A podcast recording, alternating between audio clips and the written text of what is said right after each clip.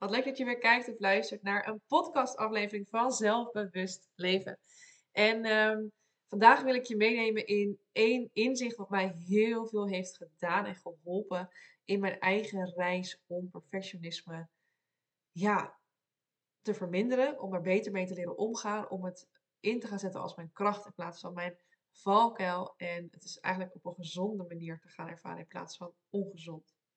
En wat voor mij daarin het aller, allerbelangrijkste is geweest, is de manier waarop ik met mezelf omging. De manier waarop ik met mezelf omging. En misschien denk jij als ik dit zeg, klinkt een beetje vaag, wat bedoel je daarmee? Ehm, ik ga je meenemen een aantal voorbeelden wat ik daarmee bedoel. En dat gaat echt dus over hoe je tegen jezelf praat, uh, wat voor gedachten je hebt dus eigenlijk, wat je doet ook voor jezelf, wat je zegt over jezelf tegen anderen, ehm, of je wel of niet luistert naar je lijf. Hè. Er zijn een heleboel aspecten aan hoe ga jij met jezelf om. En het eerste is een hele belangrijke. Hoe praat je tegen jezelf? Wat voor gedachten heb je allemaal? Want die beïnvloeden heel erg hoe jij je gedraagt, wat voor acties je uitzet, wat voor handelingen je doet. De manier waarop ja, denkt beïnvloedt jouw gedrag. En vervolgens beïnvloedt dat ook weer jouw emoties. Dus op het moment dat jij hele kritische gedachten hebt over jezelf, als je kan er helemaal niks van, wat ben je ook een loser, je hebt het zo slecht gedaan, je kan er maar beter mee stoppen, dan wordt het gedrag wat eraan gekoppeld is waarschijnlijk dat jij hetgeen waar je zo teleurgesteld over bent, niet nog een keer probeert. Ehm, of het uitbesteedt aan iemand anders, want jij gaat het toch nooit leren. Of hè, in ieder geval waarschijnlijk ga jij dit of niet meer doen, of nog een keer proberen, maar dan wel met heel veel tegenzin of heel veel weerstand of het gevoel van het gaat toch niet lukken. En dat heeft weer een gevolg. Dus jouw gedachte heeft gevolgd dat je het misschien niet meer gaat proberen. En dat heeft weer een gevolg, namelijk dat jij daar ook een bepaald gevoel of een bepaalde emotie bij hebt. Want je bent teleurgesteld in jezelf. Je bent gefrustreerd. Je bent misschien al boos op jezelf. Je bent uh, uh, verdrietig misschien wel dat het niet lukt. En het begint dus eigenlijk al bij hoe jij tegen jezelf praat. En als jij perfectionistisch bent, is de kans erg aanwezig dat jij bekend bent met de negatieve shit spiral. Wat wil zeggen dat één kleine opmerking van iemand of één klein keer feedback van iemand kan escaleren tot het gevoel: ik ben niet goed genoeg, ik ben er niet waard, ik kan maar beter helemaal stoppen. En dat kan bijvoorbeeld zijn, ik geef vaak het voorbeeld gewoon als je op werk bent en je hebt feedback gekregen op iets wat je hebt ingeleverd of iets wat je hebt gedaan. Dat je eerst denkt, oh ik heb feedback gekregen, maar vervolgens gaat kijken en denkt, wow dit was wel echt heel slecht, hoe heb ik dit kunnen inleveren? Ik heb echt heel slecht werk afgeleverd. Ik kan dit helemaal niet. Volgens mij ben ik niet geschikt voor dit werk. Ik denk dat ik maar moet stoppen. Ik kan dit helemaal niet. Ik ben niet goed genoeg. Ik ben het niet waard. Ik ben echt onwijs door de mand, gevallen. Dus hoe je van een stukje feedback van, oh jee, ik heb feedback gekregen naar, ik ben het niet waard, gaat. Dat is echt die negatieve shitspower. Misschien herken je het wel. En die mag jij dus gaan onderbreken. Die mag jij dus gaan doorbreken. Jij mag gaan op een andere manier met jezelf omgaan. Op een andere manier met jezelf gaan communiceren. En ik ben, de vraag aan jou is eigenlijk, hoe communiceer jij met jezelf? Ga daar eens bij stilstaan. Ga daar eens op letten. En ga eens kijken hoe je de zinnen die je tegen jezelf zegt, kan, anders kan framen, zodat het positiever is. Zodat het opbouwender is. En dat wil niet zeggen dat dat meteen een hele irreële gedachte moet zijn. Juist niet. je hoeft niet, als je denkt, ik kan er helemaal niks van, ineens tegen jezelf te zeggen, ja, ik kan het wel, let's go, ga ervoor. Want dat voelt voor jou waarschijnlijk niet realistisch. Maar het kan wel iets zijn als het is oké als ik fouten maak. Ik hoef niet altijd alles goed te doen. Ik mag leren. dus dat zijn ook vaak zinnen uh, waar het mee begint. Dus met eh, ik, ik hoef niet, het is oké als of ik mag. Het geeft jou zelf al heel veel meer ruimte dan je kan er helemaal niks van. Waar ben je mee bezig? Je hoort het verschil. Dan zijn er nog meer manieren waarop je met jezelf omgaat. Uh, de manier waarop je bijvoorbeeld over jezelf praat tegen anderen. Want taal die hardop wordt gebruikt, uh, heeft ook heel veel waarde. Uh, dat voelt meteen heel echt. Dus als jij op een manier tegen een ander zegt: Ja, doe jij dit maar, want mij gaat dit niet lukken. Het, ik, ik vind het heel erg lastig. Dan wordt dat een soort, um, ja, ik noem het altijd een self-fulfilling prophecy. Misschien ken je de term wel in het Engels. Dus op het moment dat jij zegt, ik vind het heel erg moeilijk, dit is niet voor mij weggelegd, dan wordt dat waarschijnlijk ook de waarheid. En waarom? Omdat als jij dat zegt, dan ga jij ook op alle kleine dingetjes letten die dat bewijzen. Jij gaat bewijs zoeken voor de overtuiging die je hebt. Dus als jij de overtuiging hebt, ik kan dit niet, dan ga jij zoeken naar de redenen of naar de, het bewijs dat je dit inderdaad niet kan. Terwijl als jij een open blik hebt naar iets nieuws, je kan bijvoorbeeld zeggen van joh, ik heb het nog niet eerder gedaan, dus ik ben benieuwd hoe dat gaat lopen. Of uh, ik ga het gewoon lekker proberen.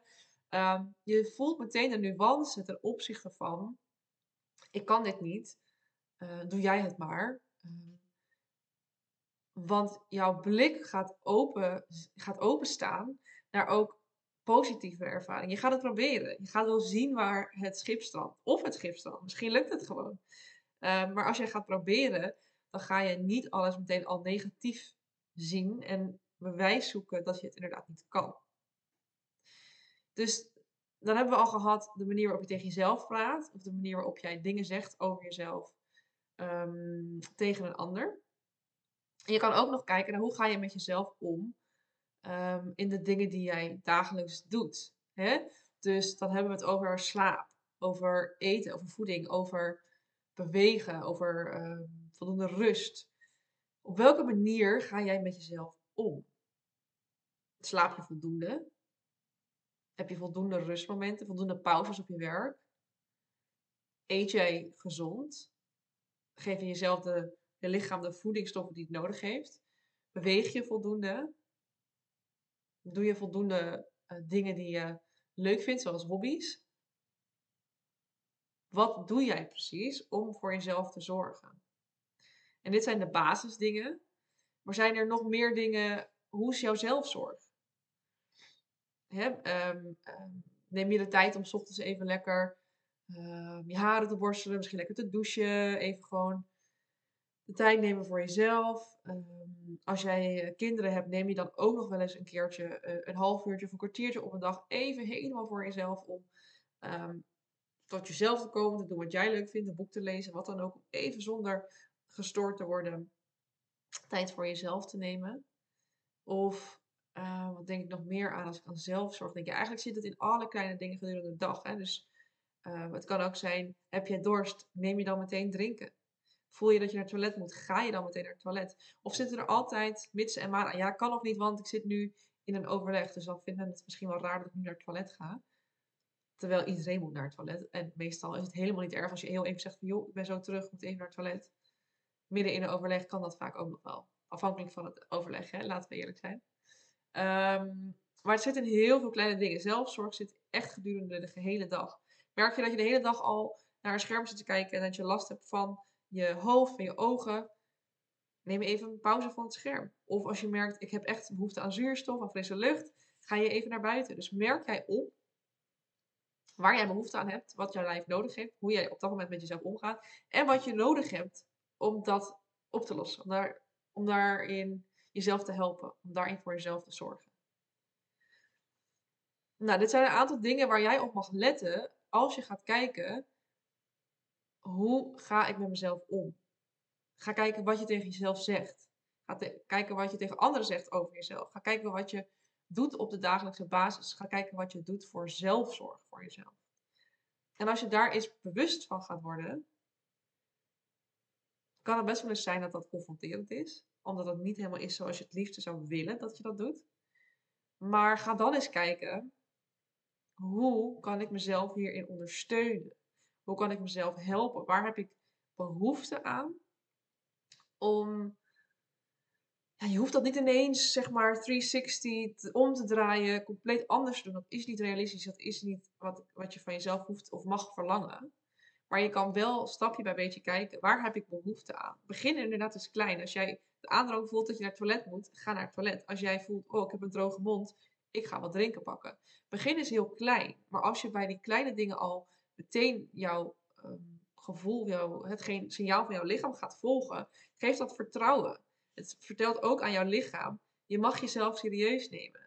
Je bent het waard om serieus genomen te worden. Waardoor jouw lichaam ook weer eerder de volgende keer een signaal gaat geven. Oh, let erop, ik heb nu behoefte aan eten. Ik heb nu behoefte aan rust in plaats van sociaal contact.